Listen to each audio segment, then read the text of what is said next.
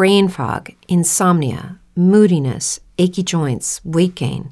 Maybe you're thinking they're all just part of getting older, or that's what your doctor tells you. But MIDI Health understands that for women over 40, they can all be connected. Hormonal changes that happen during perimenopause and menopause are at the root of dozens of symptoms women experience, not just hot flashes. MIDI specializes in compassionate care for women in menopause. Their solutions are safe, effective, and FDA approved. Plus, they're covered by insurance. A convenient telehealth visit with a MIDI clinician can be your first step to getting personalized care. They'll tailor a treatment plan for your symptoms and health history so you can get back to feeling great. 91% of MIDI patients get relief from symptoms within just two months. When your body changes, your care should too. Book your virtual visit today at joinmidi.com. That's joinmidi.com. A strange spiralling white light was spotted in the early morning sky over Sydney, with even sceptical witnesses wondering if it was a UFO. They were last seen on the beach with a tall man. And that's the best description police have ever had of him. More than 17 years after Harold Holt disappeared into raging surf at Cheviot Beach, his widow has finally revealed his last romantic words. Shocking, terrifying, mesmerising. That's the way a number of Australians have described their alleged encounter with the Yowie. It's time for the Weird Crap in Australia podcast.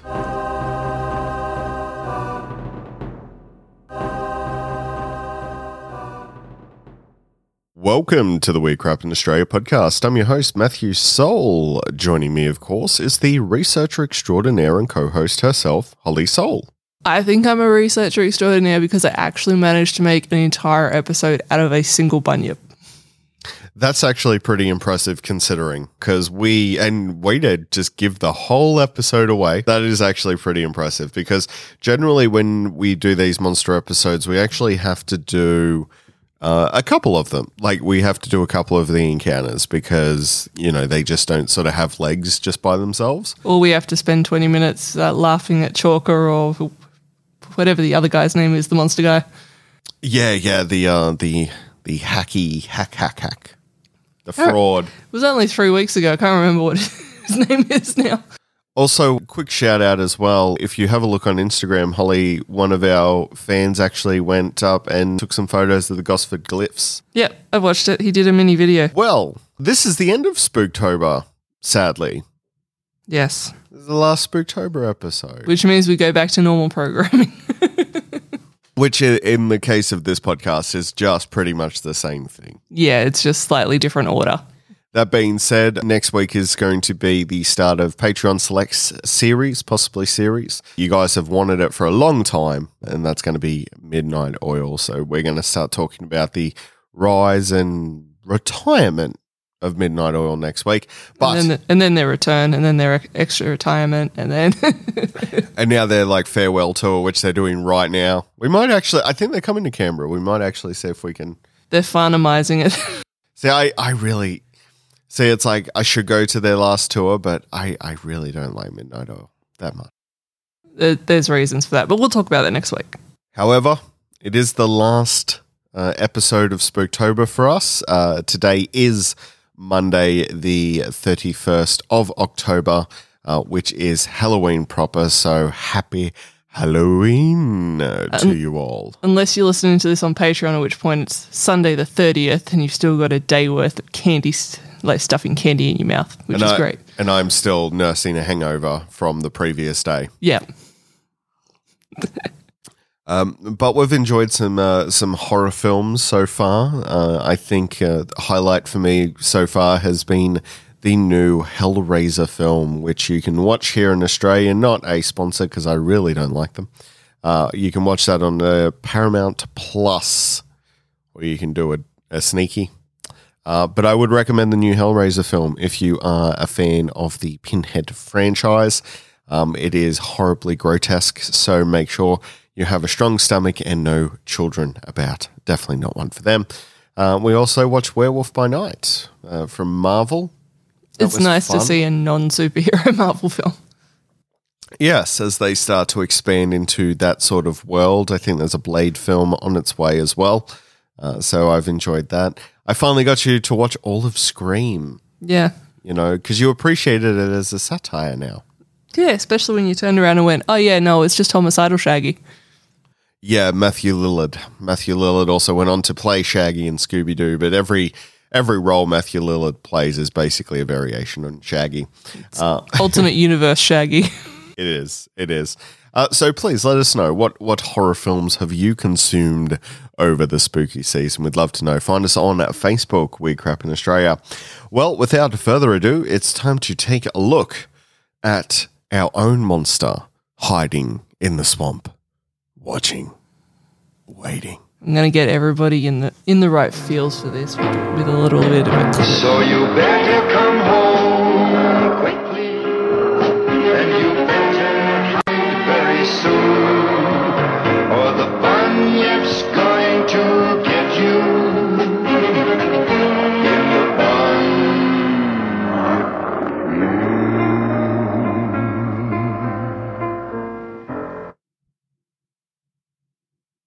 Now I know uh, quite a few listeners have sent us messages saying, "Hey, do you know about the Bunyip song?" And I go, "Yes," and they go, "It is absolutely terrifying." So now Is it? There you go. That's just the chorus. The in- the actual verses themselves are really haunting and weird and freaky. So YouTube it, but that's just the chorus, just to get us into the feels. Because I poked around uh, our- around our sound shield there and just gave you the ra- raised eyebrow. Yeah, but anyone who knows the song has now got it in their head and they're freaking out a little bit. Okay, That's what we need. mission accomplished. Mission accomplished. In the depths of February 1893, the banks of the Brisbane River, as it is wont to do, broke and flooded the town three times within two weeks. Just like what we're all going through at the moment again. These three major floods in one month led to February 1893 being labelled as Black February. Another flood also broke banks in June, but by then the city was recovered from the initial floods, making it a little bit easier to bear. The first flood occurred on February 6 because of tropical cyclone Buninyong crashing on the shores of Brisbane and driving sea and fresh water into the heart of the Brisbane swamplands. The second cyclone struck on February 11, which caused relatively minor flooding compared to the initial flood. A third cyclone flooded the city on February 19, leaving almost a third of Brisbane's population homeless. At the time, it was 88,000 people, so roughly 30,000 people were now homeless. Wow, that is a substantial amount of people who are not uh, in a home anymore. Uh, Brisbane, I like going to Brisbane. We go to Brisbane. We go to the Gold Coast, Well, which we- is not Brisbane. We go to the Gold Coast, but we've also done little bits and we've done stints in Brisbane. Remember when we saw the Marvel exhibition at the the Modern Art Gallery, and we've even we've gone through Brisbane on our way to Australia Zoo. So, you know, it's like I don't know Brisbane well, well, but we've spent a few days there, and and I quite like it. I wonder if all of that flooding is why it has such a raised infrastructure. You know, like remember how you do have those sort of like really raised highways, which are quite well off the ground? And I wonder if that has something to do with it. Well, it's again, it's built on swampland because Australia likes to, for some reason, build on land that it hates us, just like the animals hate us. And yeah, it, it floods quite a lot because it's in a cyclone zone. Yeah, well, it reminds me of uh, Washington in America. That's all um, built Swampland. on swampland as well. 35 people died over the course of these three floods, and 190 people were hospitalised. The Brisbane River is one of the bigger waterways running through Brisbane, which was built on what is essentially swamp and tributary lands, flowing east through the relatively flatter parts of the northern Great Dividing Range territory. The area was once part of the Eromanga Sea, but since the waters receded, it's been the subject of continual and repeated floods. 1841, 1890, 1893, 1931, 1974, and 2011 being the most catastrophic occurrences. Do you remember the 2011 floods? Uh, yes, I do actually, and the reason I remember them so vividly is because I was working at Retravision Tumut at the time. So every time I came back from a job, it was on our giant flat screen TVs. It was pretty horrific. I remember watching uh, like the Brisbane CBD just get inundated with water, and you know the river tri- like tripled in size. It was just raging. Uh, I remember seeing uh, some houses being washed away. I remember seeing cars getting washed away. It's pretty bad. The town of Lowood sits about 50 kilometres inland from Brisbane to the west, amongst large numbers of creeks, lakes, and rivers. The Brisbane River itself runs along the eastern edge of the town, the town's topography being relatively flat. The floods of 1893 flooded through Lowood, with the waters on February 6 and 19 washing through the town, though more gently than that which swept through Brisbane proper. When the floodwaters receded, the town was forced to clean up and rebuild from the devastation left behind. The town itself wasn't severely damaged, the pub survived at least, and the townspeople set to work relaying fences, drying carpets, and finding pastures for their cattle, sheep, and other livestock that wouldn't result in trench hoof. Yeah, trench hoof is not particularly nice. It's exactly the same as trench foot. It's not what it's actually called, it's just what I called it. Yeah, when you end up with a buildup of moisture and you can't get dry, you end up getting bacterial infections and things like that. It's not not nice. Mold as well. Mold gets in there. Yeah, it's very, very painful. All manner of debris was left around town, including such strange sights as baby sharks, crocodiles, and bloated livestock corpses. These weren't so dangerous when they were on dry land, as the crocodiles were relocated, the corpses removed, and the baby sharks returned to the waterways. Baby shark, shark, shark, shark, shark, shark, baby shark, shark, shark, shark. Shark Should have had that clip. Uh, I can, I can always chuck it in in post.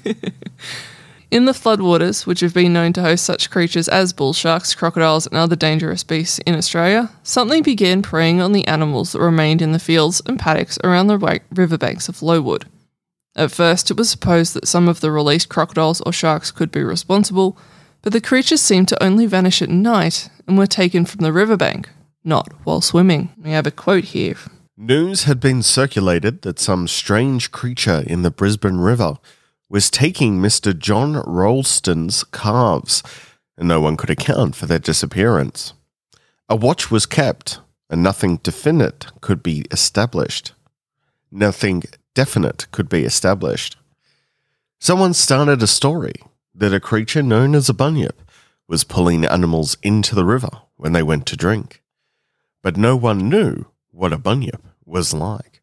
Well, we know what a bunyip is like. Do you want to talk about the history of the bunyip just a little bit, Holly? Let's let's talk about the descriptions just before we go too far. The bunyip is one of the most catch-all terms in Australian First Nations people mythology. Basically, the origins are Europeans uh, get sent from Britain, most of them forced from Britain, and they start doing what you know most people do. They start checking out the land, start exploring, you know, scientific endeavors, all that sort of fun stuff. And as they're going through this great land of ours, they start finding fossils. They start finding megafauna fossils. They start finding dinosaur fossils. And so they start asking the First Nations trackers who are with them, what is this? And the catch all term for any strange fossil, any strange monster that is found, for lack of a better term, is referred to as this catch all term of bunyip, meaning that if you type in bunyip into Google Drive, you're going to see things that look like yowies. You're going to see things that look like Giant the- starfish with a weird ass face. Yes, like the the the giant starfish, the the lapri, the leech like bunyip is, in my opinion, one of the more fun ones. Uh, if you've watched something like you know Stranger Things, where you've got the Demogorgon, you know th- that's sort of what they're hinting at here. So I kind of like the idea of cattle going too close to these flooded waters. The waters have been disturbed by the bunyip. And they're getting closer and closer and closer. And then all of these tentacles shoot up out of the flooded river and attach themselves to the cow. And the cow pulls against it and just pulls the bunyip a little bit out of the water. And you can just see its horrible visage. And then more tentacles hit it and then slowly drag it into the water, never to be seen again. So I like that image personally. And the other one looks very similar to a marsupial wombat, most likely because that was the megafauna fossil that they were looking at. Yeah, Diprotodon. The loss of calves and adult sheep were put down as works of native predators, which have been known to happen in the Brisbane River for decades, as well as through most of the Northern River systems. Three calves went missing in one night, with slide marks and strange footprints. Not identifiably a crocodile's footprints, and too large to be a feral dog, found along the banks of the river. The farmer who found the tracks and realised that some of his charges were missing was sure he knew what native species it was, and he thought it was a mammal. A sting was set up to see if the culprit could be caught. It crossed the minds of the local townspeople that there might be a cattle rustler operating at night, leaving the marks in the riverbank to put the investigators off the trail.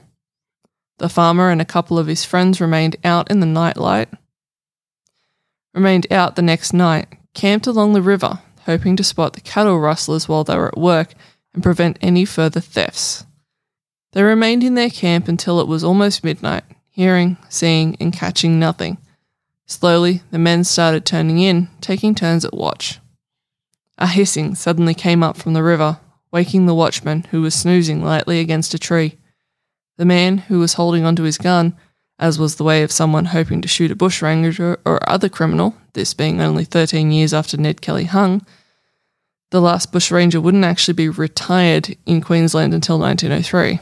That's crazy. How far away is that from World War One? Uh, this is 1893, so this is No, I 21 mean years? the, the retirement of the last bushranger. So Oh, s- 1903. So how close Nine was that years. to World War One? Nine years. nine years. World War One started in 1914. Yeah, I know it's always crazy to think about this, but to contextualize the era of the bushranger, if Ned Kelly and his gang had not been wiped out at Glenrowan and Ned himself subsequently being hung, He could have seen the Vietnam War. He, I guess he, he could have also fought in World War One and World War Two, and that's pretty crazy to think.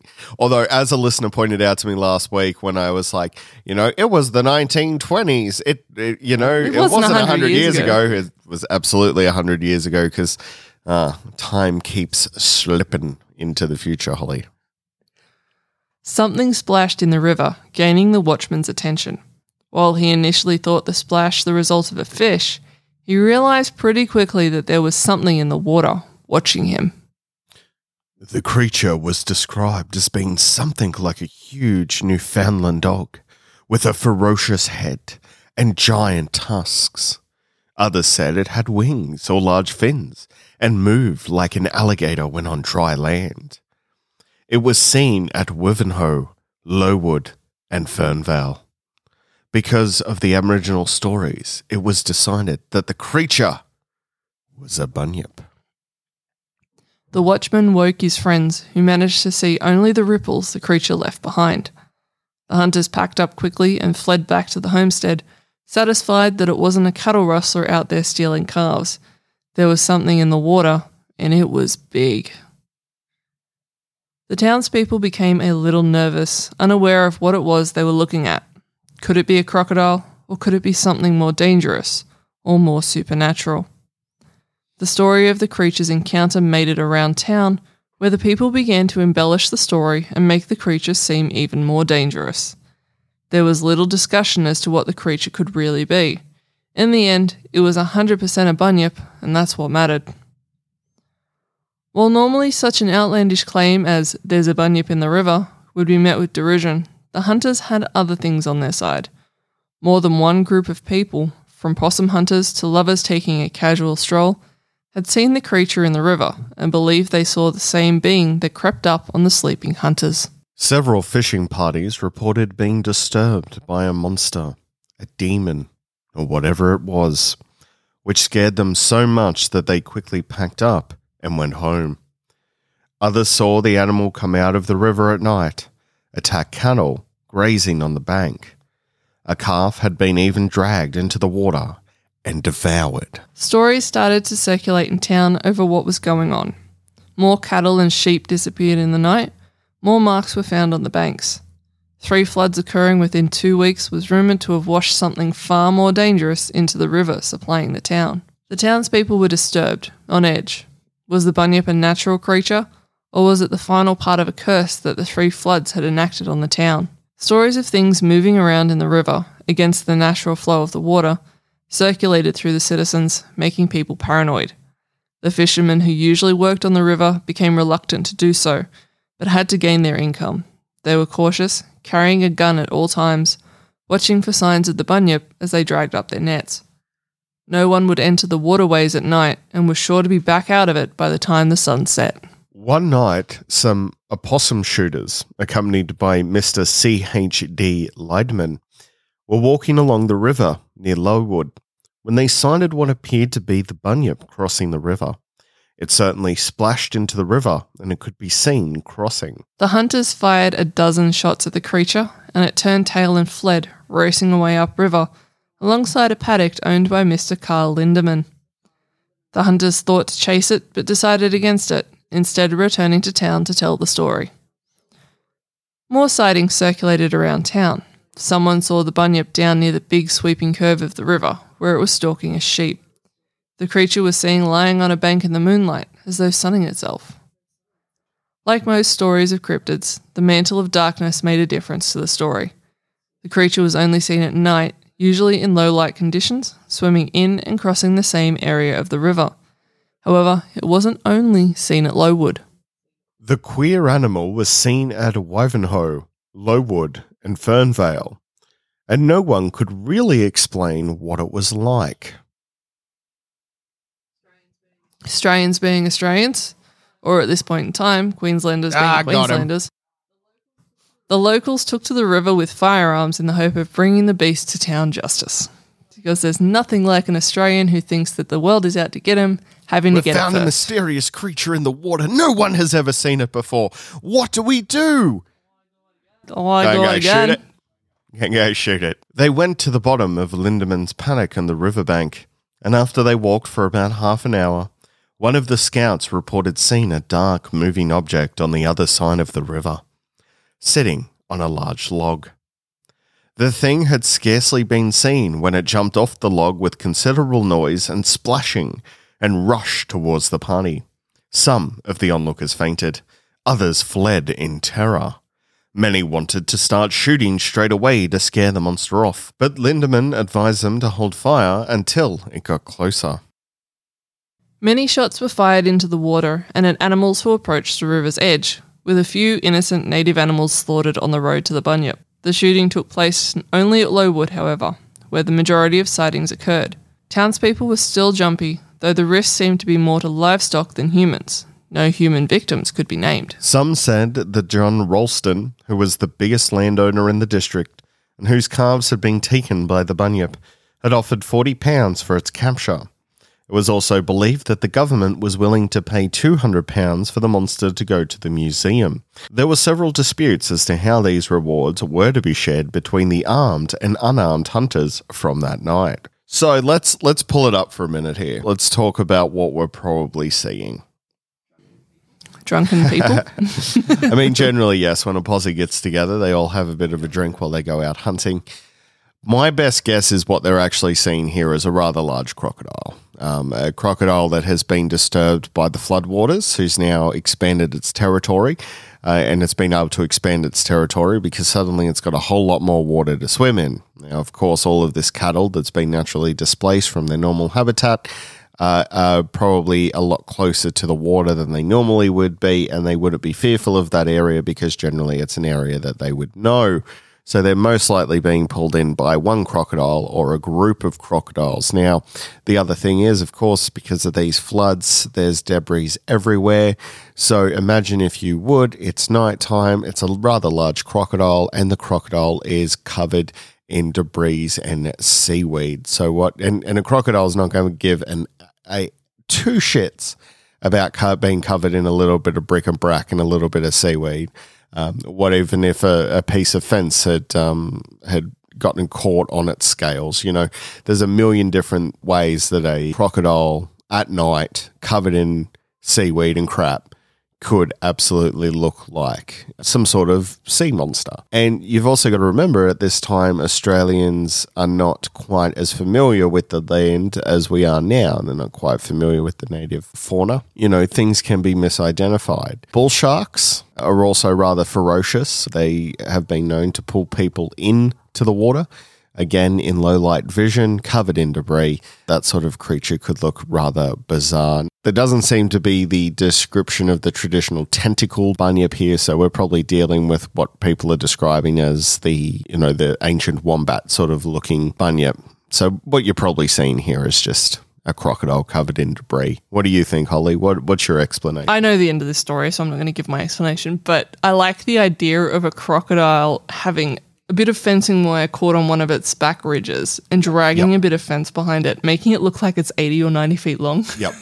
Wearing That would scare the shit out of you. wearing a stylish wig of uh, seaweed on its head. Yeah, just the idea of like a crocodile that seems like it's 80 feet long because the fence is moving behind it, like in the same kind of rhythm as its tail. Mm. I just like idea. If you, if you're kind of digging on the idea of uh, scaring yourself with some big crocodile stories, there's a couple of movies that uh, there's Rogue, uh, which was made by the guys who produced Wolf Creek, and there's another film called Black Water, both Australian horror films. You could give those a whirl if you're uh, keen to keep the horror film fest going. People flooded into the town, hearing stories of bunyips and hunting parties, taking up rooms and places to let within the town and bringing economic relief to a town affected by the flooding Brisbane River. Hunters, trappers, and laypersons took up residence in the town, hoping to join the hunt or profit off it because they used to sell a lot of shit. Or go on a date. Yeah, we'll go on a date. Oh, yes, I'm just here to hunt. Oh, my shirt keeps opening up, revealing my manly chest and chest hair. It's just like these women walking down the river and they just look to the left and there's like all these men just lined up next to trees, big beards, their shirts undone with their gun just like resting on their shoulder and they're just looking off into the middle distance in a dramatic fashion. Yeah, just like eight or nine Gastons, basically. With more people in town, it was only a matter of time before the animal was sighted again. Christmas is coming, and wouldn't it be nice to make that special someone happy? Our sponsor, Impact Comics, wants to help you make Christmas dreams come true this year with free shipping on your first order using promo code WCIA. Impact Comics delivers comics and graphic novels Australia wide, and their standing order service means that you will never miss an issue. And I should know, I use their standing order service myself. Plus, they stock a huge range of pop culture merch from pop vinyls to clothing and beyond. They really are your one stop shop for all things geeky. So, whether your special someone is a Batman fanatic like myself or surrounds themselves in piles of My Hero Academia manga, then Impact Comics has you covered. For more info, head to impactcomics.com.au or visit them at 16 Garema Place in Canberra, and don't forget to use promo code WCIA for free shipping on your first order. Now, back to the show. One evening, a man stumbled into town to say he'd been to the river and had seen the creature swimming around in the water, and that the hunting party needed to be dispatched right away. People flooded into the street from houses, the barracks, and the pubs, firearms in hand, and ran for the river. There were no torches or pitchforks, but one can be forgiven for imagining such in the mob. The drill hall was raided for rifles and ammunition. Every gun available was soon in use, and a start was made for the river. The party being in charge was the officer of the K Company Moreton Regiment. All the townspeople followed in the wake of the army to see the kill. The summoner led the townspeople to the place in the river where he'd seen the bunyip. When they arrived, the humans milled around for a few minutes, trying to work out the best strategy they could use to capture, or more likely, kill the creature. A new year full of surprises. But one thing is always predictable postage costs go up. Stamps.com gives you crazy discounts of up to 89% off USPS and UPS services. So when postage goes up, your business will barely notice the change. Stamps.com is like your own personal post office, wherever you are. You can even take orders on the go with the mobile app. No lines, no traffic, no waiting. Schedule package pickups, automatically find the cheapest and fastest shipping options, and seamlessly connect with every major marketplace and shopping cart. There's even a supply store where you can stock up on mailing supplies, labels, even printers. Stamps.com has been indispensable for over 1 million businesses just like yours.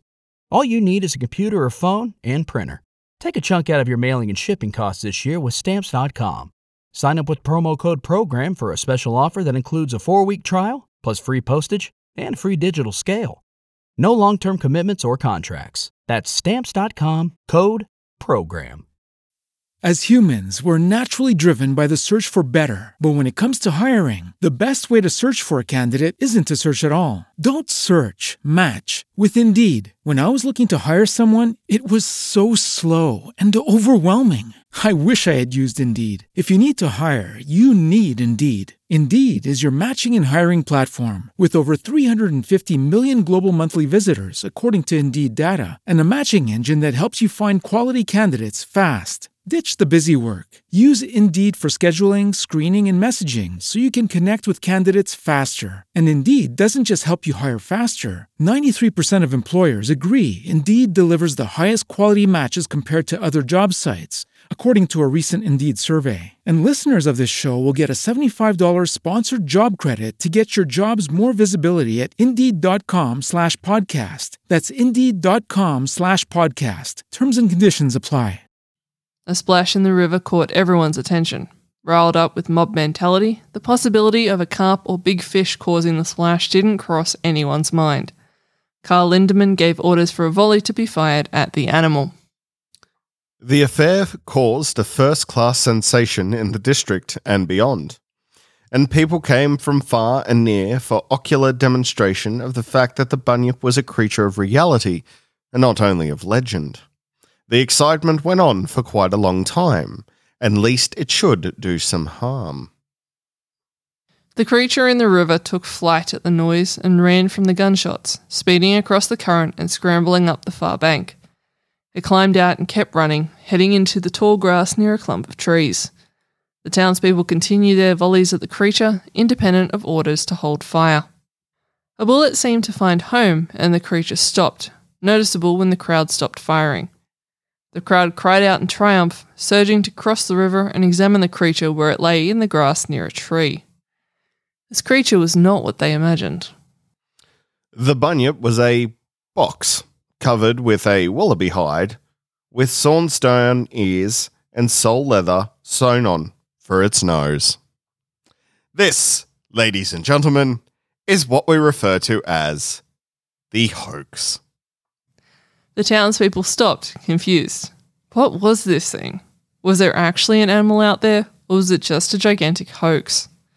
The, you know that there was one person who was like really, really riled up, and he was sitting there going, Yet the boxes, the boxes have grown a tail and a nose and they've come for revenge. We're being attacked by the boxes again. No, he wasn't saying that. He was like, the Bunyip's created a decoy. It's still out there. We've got to go get it. That's probably even more plausible. It's smart. It you don't understand. It built a puppet. Us away from its home.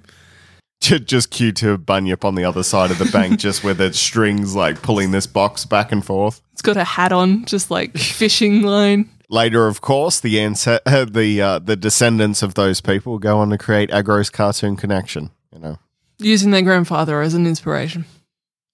A few people remained behind to keep an eye out if there was another sighting of the animal, while the bunyip's body was taken to the local railway station, where it was examined in by most of the townsfolk in the light given off by the station's lanterns.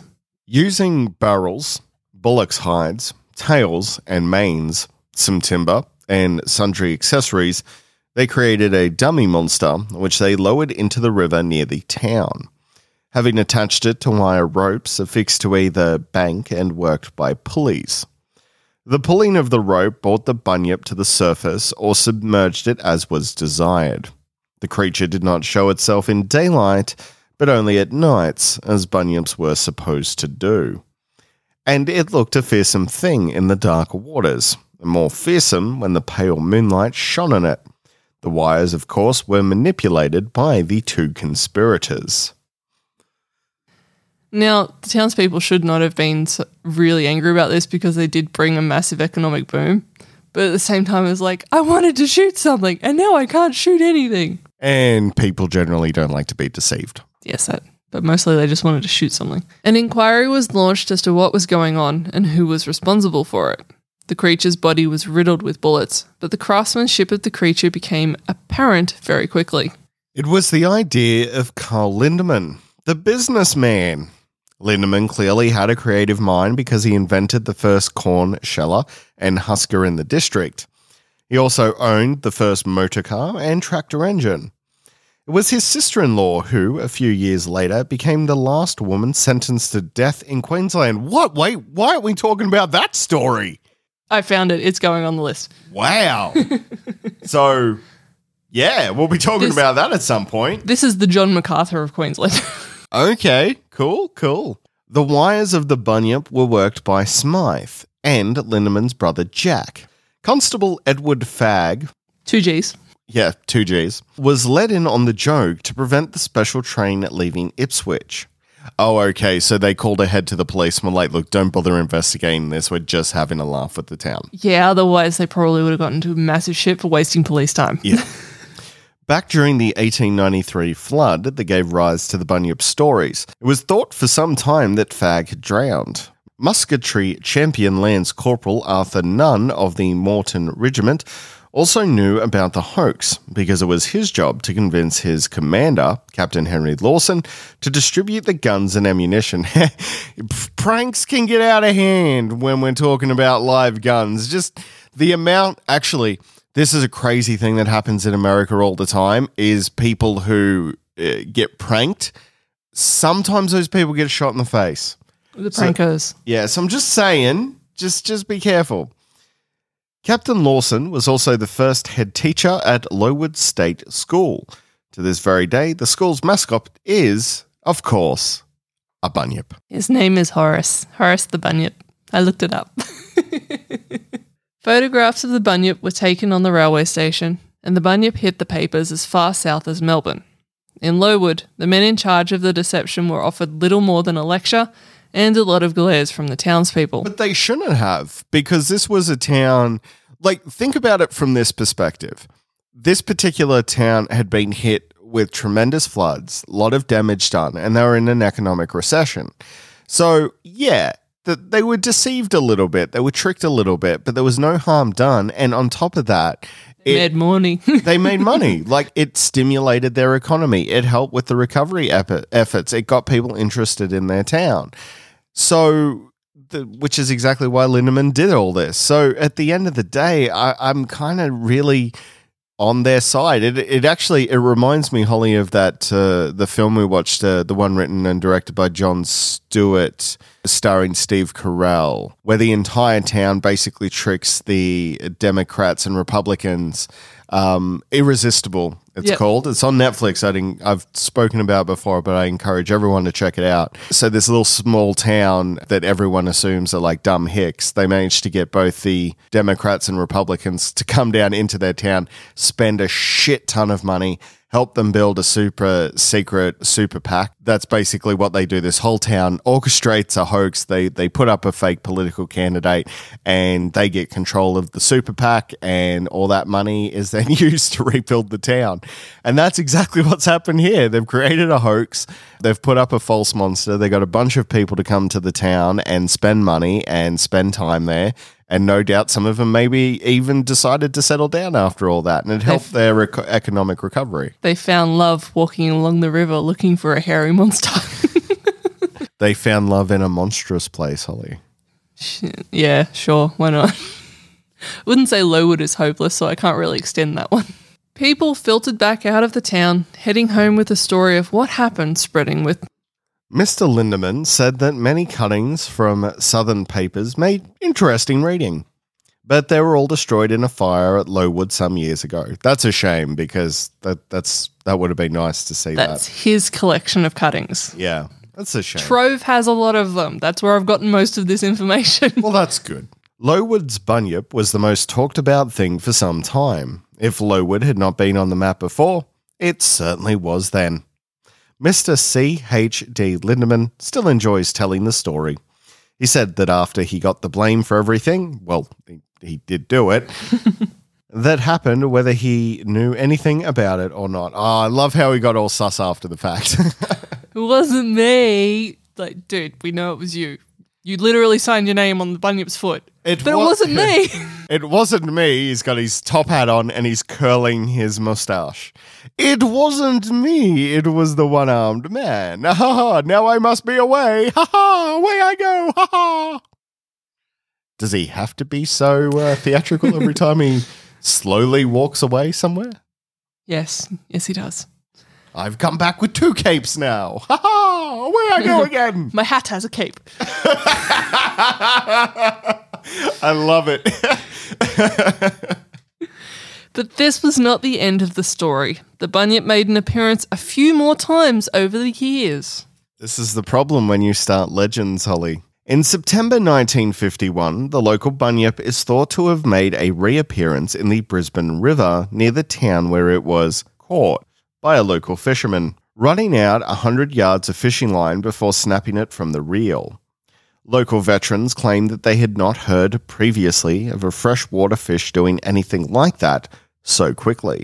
Really, I've seen some big carp do that. The next recorded appearance of the bunyip was in 1981, when it was photographed at dawn in the river adjacent to the town of Lowood. This sighting again generated widespread interest, with a picture gracing the front of the Queensland Times.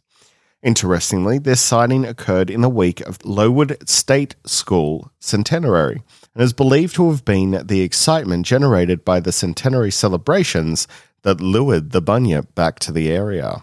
Some intrepid and brave locals, including the police sergeant, trapped the elusive creature, and it was a huge attraction during the parade through town to mark the school's 100 years. It is believed that the bunyip was released back into the river following the parade and is still living there, awaiting the next school celebration. Oh, Horace, you're so wholesome. It is. It's a lovely story. I like this story. Sightings of the bunyip continued on over the next century or so and continued to make its mark on the people of Lowood. Occasionally, as is the way of legends such as this, the Lowood bunyip showed up when recounting other stories of creatures in the floodwaters, the most notable of which was the appearance of a bunyip in a local lagoon in 1947. I see why you've snuck in this little story, Yeah. Holly. Claims from Gundagai, New South Wales, that the local lagoon boasts a bunyip are revived in Lowood, a 50 year old tale of a bunyip that scared the whole population and turned out a crack marksmen for miles around. We were all pissed. I doubt very much there was a cracked marksman in that mob. I'll be honest. Hey, where's the. I'll, I'll get the thing, I'll shoot the bunyip, I'll shoot the. I'll, oh, my shoes are untied. Hold on, I got to fix. I got to. f- I'm going to sit down and I'm going to fix my shoes. And.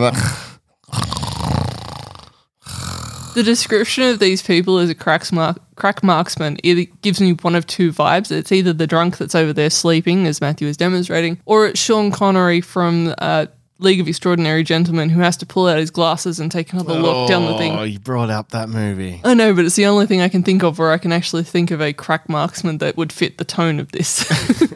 Alas, Gundagai's Bunyip was as mythological as Lowood's, unfortunately, and made its own headlines. Gundagai's bunyip, which bellowed like a bull at night and sang like a bellbird during the day, has been shot. Turns out, was a musk duck. Somebody will have it for dinner. It was a shape shifting Bunyip. Why would you eat it? I know the people of Gundagai. That's exactly what happened. I know the people of Gundagai very well, Holly. Not because Tumut and Gundagai had a rivalry, because we always beat them in everything. We've got Gundagai listeners. They're like, hang on a minute. I will say this I expect nothing less of someone living in Gundagai to mistake a duck for a giant monster. This does not surprise me in the slightest, uh, though I kid. We, we love Gundagai. Uh, most people, of course, know of Gundagai because it is one of the stop offs uh, between the famous Sydney to Melbourne route. dog on the tucker box. Doug on the Tucker Box, yes, is one of the the famous legends there. Uh, there used to be a railway station in Gundagai, and the uh, I think it was the station master's dog would come with him to work, and it would sit on his lunchbox so that no one else would steal his lunch. And so there's a famous statue that's there. There's also a song about the dog on the Tucker Box. There's also a song about Gundagai. It's a shithole. Don't live here.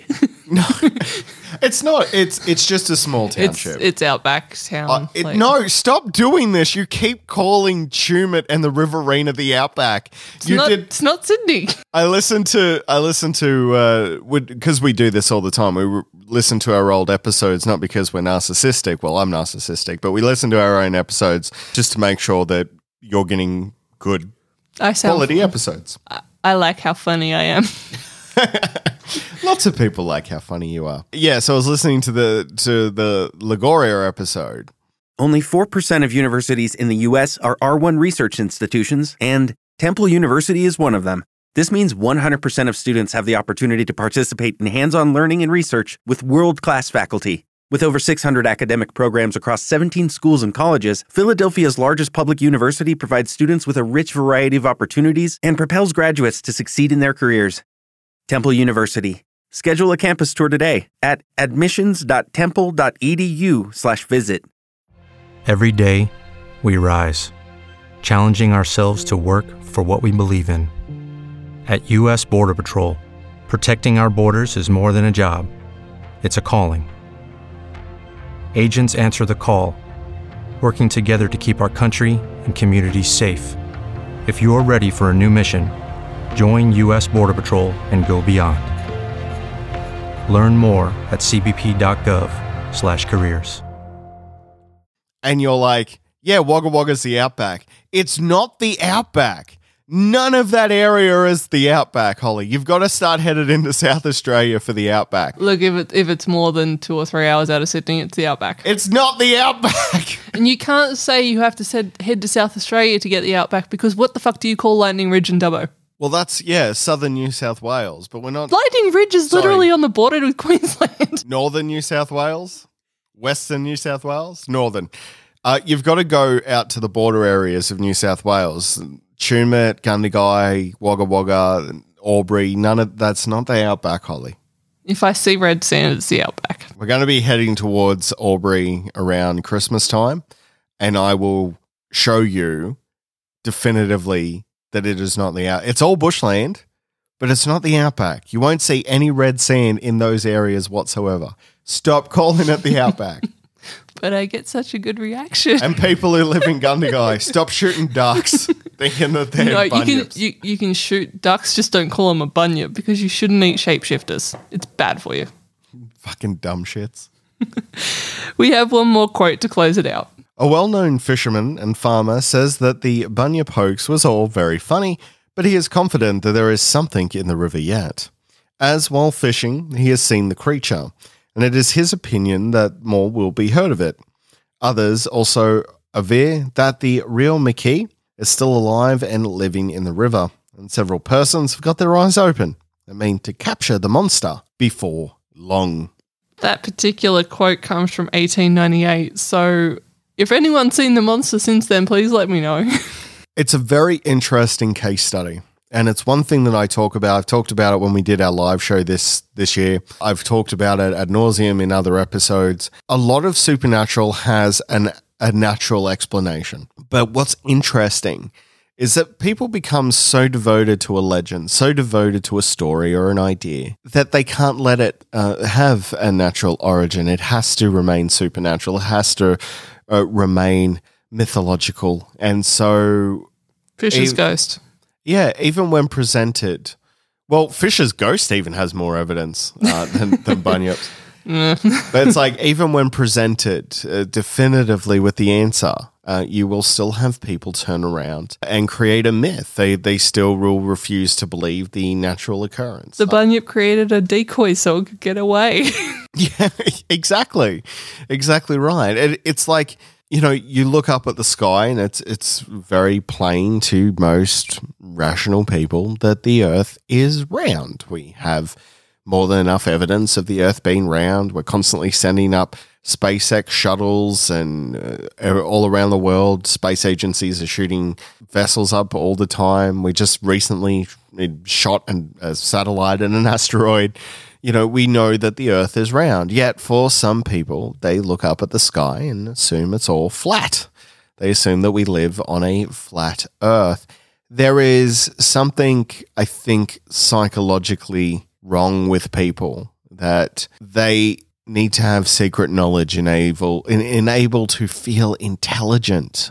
They know something that you don't know. Where the the fact is that sometimes there are just natural explanations for things and a lot of the time those natural explanations are just as fun if not more fun. Like i can understand why people would like a cryptid hiding in the rivers attacking people at random but the story of a man who wanted to save his little town and increase its economy, came up with a great hoax, got everyone involved, brought money, brought people to his little township, made it famous, and created a wonderful little legend that still goes on to this day. And I think that's a lot more interesting. And at least he was smart enough to tell the authorities that he was doing it so that nobody got shot and the cops didn't waste their time. Nobody got hurt. It was just, uh, it was pure and innocent and fun. I think that it's also a case study in how easily people are fooled. And it doesn't take much. It takes one or two people to plant the idea, and then it takes a small mob of people to run with that idea. So just keep that in mind as well. I always I always implore people to be skeptical, especially in this this day and age. The amount of times when people come up to me and say, "Well, I read it on Facebook." Anyone can publish anything on Facebook. Anyone can do a podcast. We're doing a podcast right now. But at least we supply the uh, the back backup for what we're saying. Yeah, so unlike us and a lot of other podcasts out there, Joe Rogan, what we do is we actually publish our research notes as books. In those books themselves, you can see all the references. In the episode notes, you can see our references. We have all of our quotes. We have all of that information available. You can fact check us until the end of time. And when people do come up with corrections, we double check those corrections and then we make those corrections on subsequent podcasts. There's a lot to be said these days for being able to interpret uh, and fact check information. So, uh, next time uh, you happen to come across something on Facebook, if you're not double checking that information that you're getting, I would ask why. Why not? Why aren't you double checking? Be- Because you're a subject to a hoax by a dude with a cape on his hat. You know, I think in the future, uh, one of the things that they're probably going to teach children in school is social media literacy, like being able to understand and interpret information correctly instead of just believing a meme that's slapped together. Well, Um, we were we were talking about someone who's in the education industry the other day, and she said that the millennials are probably the last generation that understand that there is false false information on the internet because Gen Z and Gen Alpha they're growing up with it, so it's kind of like the confirmation bias of the old people have in newspapers. Yeah. if it's printed, it's true. And the other side of it as well is the boomers and Gen Xers are also having difficulty because If it's printed, it's true. it's true. You know, so if it's typed, it's real. And I, I find that um, very alarming uh, that we've got uh, both the older generation and the younger generation uh, coming up uh, believing everything they see. And, the millennials sitting in the middle going, "What are you idiots doing?" It's the one advantage of being an older millennial that most people don't talk about. I was born in 1988. Holly was born in 1991. Nope. 1990. Yep. Sorry, I was just trying to make you younger. Uh, and the advantage of being born in this particular era is the fact that we grew up with and without the internet. So we, were grew up while the, we grew up while the rules were being written, so we understood them as they were being laid down. The ones who are coming in now, they're just getting the rules thrown at them, and they're like, "I'm just going to ignore this now." Well, they're, they're just getting copious amounts of information thrown at them all the time, and it's becoming harder and harder to discern what's fact and fiction. Mhm. You know, one of the mo- one of the funnest experiments that you can do is uh, next time you're at a family gathering, check everyone's Facebook feed. Have a look at what the algorithm determines that their Facebook feed should be. It'll be a rather large eye opener for you. There was actually an experiment with that where older people who were looking at their Facebook feed didn't realize that other people had a different feed. Yeah, if uh, yeah, they they couldn't believe it. They're like, I don't understand why your news is different to mine. And then once the experiment was done, they they they explained to them how the algorithm worked. And thankfully, it, it educated some people. But it alarms me that everyone thinks that everyone's getting the same information through Facebook. Uh, and other social media platforms, you're certainly not. You're getting what the algorithm determines. So, the algorithm that Facebook has built, uh, all it, it, in the most simplest terms, is it's designed to keep you looking at the page and it does that by pulling your emotions. Mo- That's why you get inundated with cute animal videos and then news items which are going to upset you. Have a real good look at that feed because it is psychologically designed to keep you there so that they can keep putting ads in front of your face. Mhm. It shouldn't be called Facebook, it should be called AdBook. That's all it is. Anyway, if you'd like to keep the conversation going, you can find us on Facebook, the Weird Crap in Australia Facebook page, which I will say is actually one of the most nice, wholesome communities on the internet. Uh, when it comes to uh, having to moderate the Weird Crap in Australia page, we just don't have to. And I don't know how we've gotten away with that for so long. I think we've done, we've banned two people in the lifetime of that Facebook group Which is like five and a bit, ye- four and a bit years. two two people out of like over 3000 that is really really good very rarely have we ever had to do that so you know i actually think that our facebook group is one of the better ones uh, you can also find us hanging out on twitter our handle is at weird crap Oz, aus and you can find us on instagram uh, if you'd like to shoot us a good old fashioned email, you can weirdcrapinaustralia at gmail.com. Don't forget to send through those letters. We respond to, I don't think I've ever missed one. So make sure you send those through. We'd love to hear from you. And uh, maybe you have a story that you would like us to cover. We always love those uh, fan submitted stories. Look, if you've created a hoax and you need us to economically stimulate your uh, townsfolk, let us know. Just let us know it's a hoax so we can cover our own asses later. Yeah, but we'll come up with the equipment. We'll be like, we're here, we're investigating. That'd be fun. Be Yeah. a lot of fun. We can help like stimulate the economy of your local area. Absolutely. Absolutely. Just give us a kickback. Now, if you would like to help support Weird Crap in Australia, you can do so in a couple of ways. First being our Patreon page. Head to weirdcrapinaustralia.com. You can check out our Patreon page. For only a dollar, you get to participate in our Patreon Selects polls. Uh, the next series, Midnight Oil, was a Patreon Selects uh, choice. So if you'd like to have more say in the stories we cover, only a dollar a month, you get to enter into those polls. For $5 a month, you get a ton of bonus content, including audiobook chapters, uh, our minisodes, as well as any interviews we happen to do. Coming up in September, I've recorded a interview series. Uh, we've talked to a different a bunch of different people from a range of different fields. That's coming up for you in the month of of December, I should say. September's already finished and you will uh, get all of that content for only $5 a month. So sign up now and you won't miss out on those really interesting interviews that uh, I've been conducting over the last couple of weeks. Oh, what else? What else, Holly? Oh, of course, you can buy our merchandise from our Redbubble store, Weird Crap in Oz, aus.redbubble.com. You can grab yourself all sorts of Weird Crap in Australia merchandise. You can also pick up our book series, Weird Crap in Australia, Volume 1, Volume 2, Volume 3, are now available from lulu.com and our great mates at impactcomics.com.au. You can also pick up the digital edition from the Kindle store. Otherwise, as our custom, we give Holly the final word. I like this song. So you better come home quickly. That's my words. Okay. Check out the rest of that song. What's that song called again? the Bunyip song from Dot and the Kangaroo. The Bunyip song from. Oh, I have, I think I don't think it's the song that creeps people out the most about that. I think it's the imagery in the animated film. Uh, I'd say both of them going together is pretty pretty bad. We'll probably cover Dot and the Kangaroo in the future. So oh yeah, it's, it's in our exploitation Yeah. list somewhere. It's in there somewhere.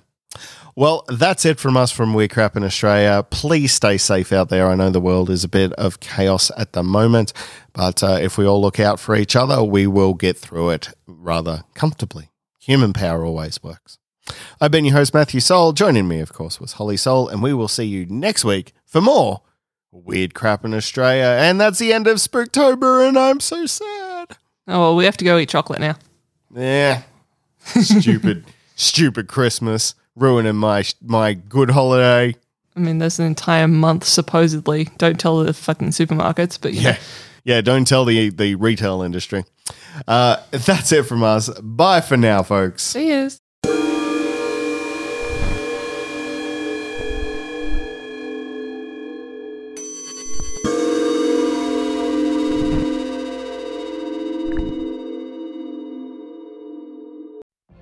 What if you could have a career where the opportunities are as vast as our nation, where it's not about mission statements, but a shared mission? At U.S. Customs and Border Protection, we go beyond to protect more than borders from ship to shore, air to ground, cities to local communities. CBP agents and officers are keeping people safe. Join U.S. Customs and Border Protection and go beyond for something far greater than yourself. Learn more at cbp.gov/careers.